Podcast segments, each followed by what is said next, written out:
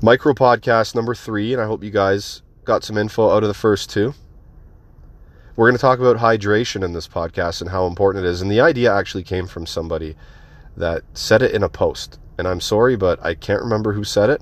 But this idea is credited to them. So if you're listening, thank you very much for the idea because it is very important to stay hydrated during the summer months when it's hot outside.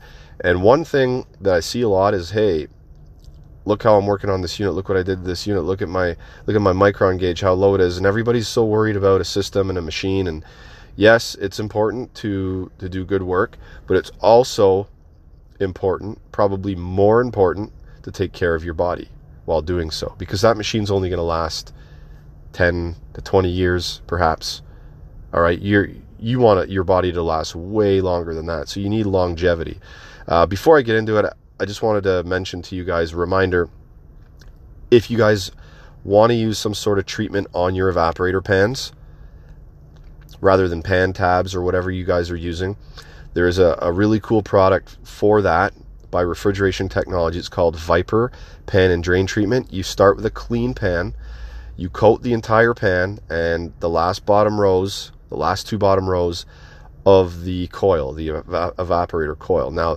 the pan and drain treatment, it helps to break down any mildew, sludge, whatever that's going to kind of collect. Also, it creates a slippery surface for anything that's in the pan to exit easily. All right, and I've used it a few times and it works really good. It lasts for up to three months, one treatment. So you might have to do two within a year. And for cases that the pan gets really, really bad, I mean, this, this stuff will work wonders for it. So, guys, into hydration here we need to go over some water facts. Now, I went through a few websites and collected all this info uh, for myself and for you guys to share. So, some water facts. Water helps to supply nutrients to our body. Water also helps remove waste from our body.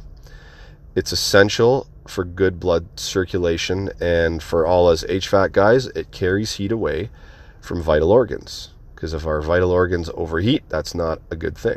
So water is responsible for taking the heat away. So how do we know when we're dehydrated? Well, you guys probably all know one of the sure tell signs is dark urine. If your urine is dark, you're probably dehydrated. Okay, um, it should be like a, a light yellow color. Less frequent urination is also a, a symptom fatigue, dizziness, headache, confusion. So if you're in any of those areas during your workday, you could be dehydrated. It's time to step back and have some water, cool down a little bit.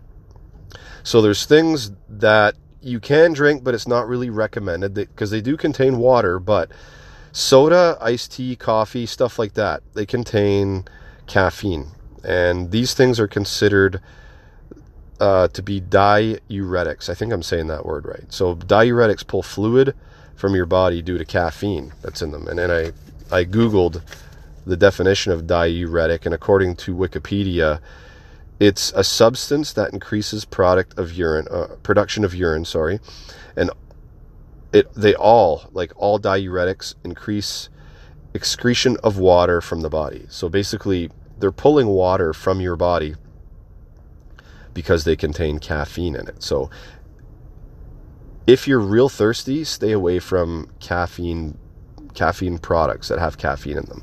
Um, there's also things that you can eat to stay hydrated. You don't really think of eating as a way to stay hydrated, but if you think about it, there's a lot of a lot of food out there that has a lot of water in them.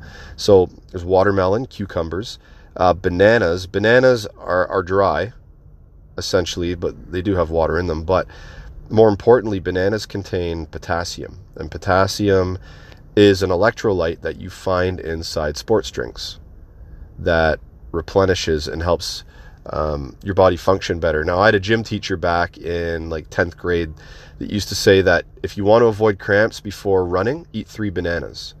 And it's because of the potassium that's in them. It helps avoid muscle cramps. There's strawberries, milk. I know milk's not a food, but it's in this list. Spinach, iceberg lettuce, radishes, tomatoes, and soup. So there's some foods for you guys uh, there to stay hydrated. And what else did I write down here? I wrote down something about sports drinks because I know sports drinks are popular, like Gatorade and Powerade and stuff like that. Um, but some research on them says that I mean they're not the best choice in every situation. Like if you're doing intense workouts, so I equate that to doing an install where you're constantly moving back and forth, up and down, lifting um, in heat. So if you're doing stuff like that for over an hour, uh, the sports drinks are very good for that kind of stuff because you're losing a lot of nutrients and, electrolytes with, within your body. But anything lighter than that is recommended only water. Okay.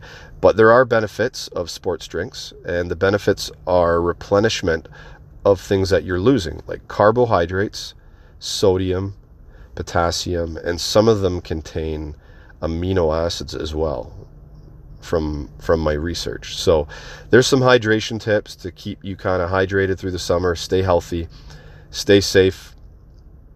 Happy HVACing.